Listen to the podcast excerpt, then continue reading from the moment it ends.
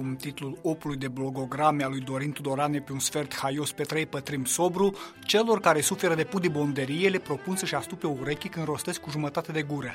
Băsesc de ce exist, după care să le ciulească bine pe amândouă, când zic în gura mare, inteligenție și putere în România 2004-2014, editura Cartier 2015 structurat în șapte capitole, mă voi opri la ceea ce autorul numește confuzia națională intelectualul, pornind de la premiza că politicienii sunt cu atât mai ridicoli când ironizează intelectuale în graba de a fi luat ceea ce nu sunt, oameni politici, uitând că, la bază, sunt și unii dintre ei intelectuali. Se ajunge rapid la cealaltă componentă a ecuației, alias intelectualii angajați, iar aici sentința lui Tudoran e fără drept de apel.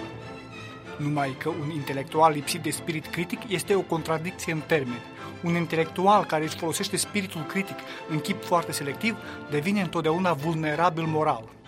Exemplar în acest sens este textul dedicat Hertha Müller, din care citez in extenso. Poate că Hertha Müller, care are tot ce-i trebuie, mai are și dreptul să-și revendice, măcar sufletește ce i s-a furat, țara de obârșie scriitoare germană de origine română azi, scriitoare română de origine germană ieri, Herta Müller are dreptul să ne spună cine este Herta Müller, căci Herta Müller s-o fi săturat să tot aud de la noi ceilalți, pe vremuri ca și azi cine este Herta Müller. Poate că nemțoaica internaționalizată Herta Müller are dreptul să-i pese de România, să-i pese în gura mare, așa cum, tot în gura mare, înjura dictatura de dinainte de 89.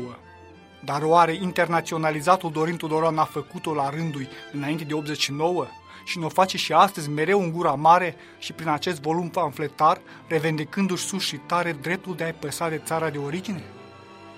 Pentru Radio Europa Liberă, Emilian Galaicu Păun.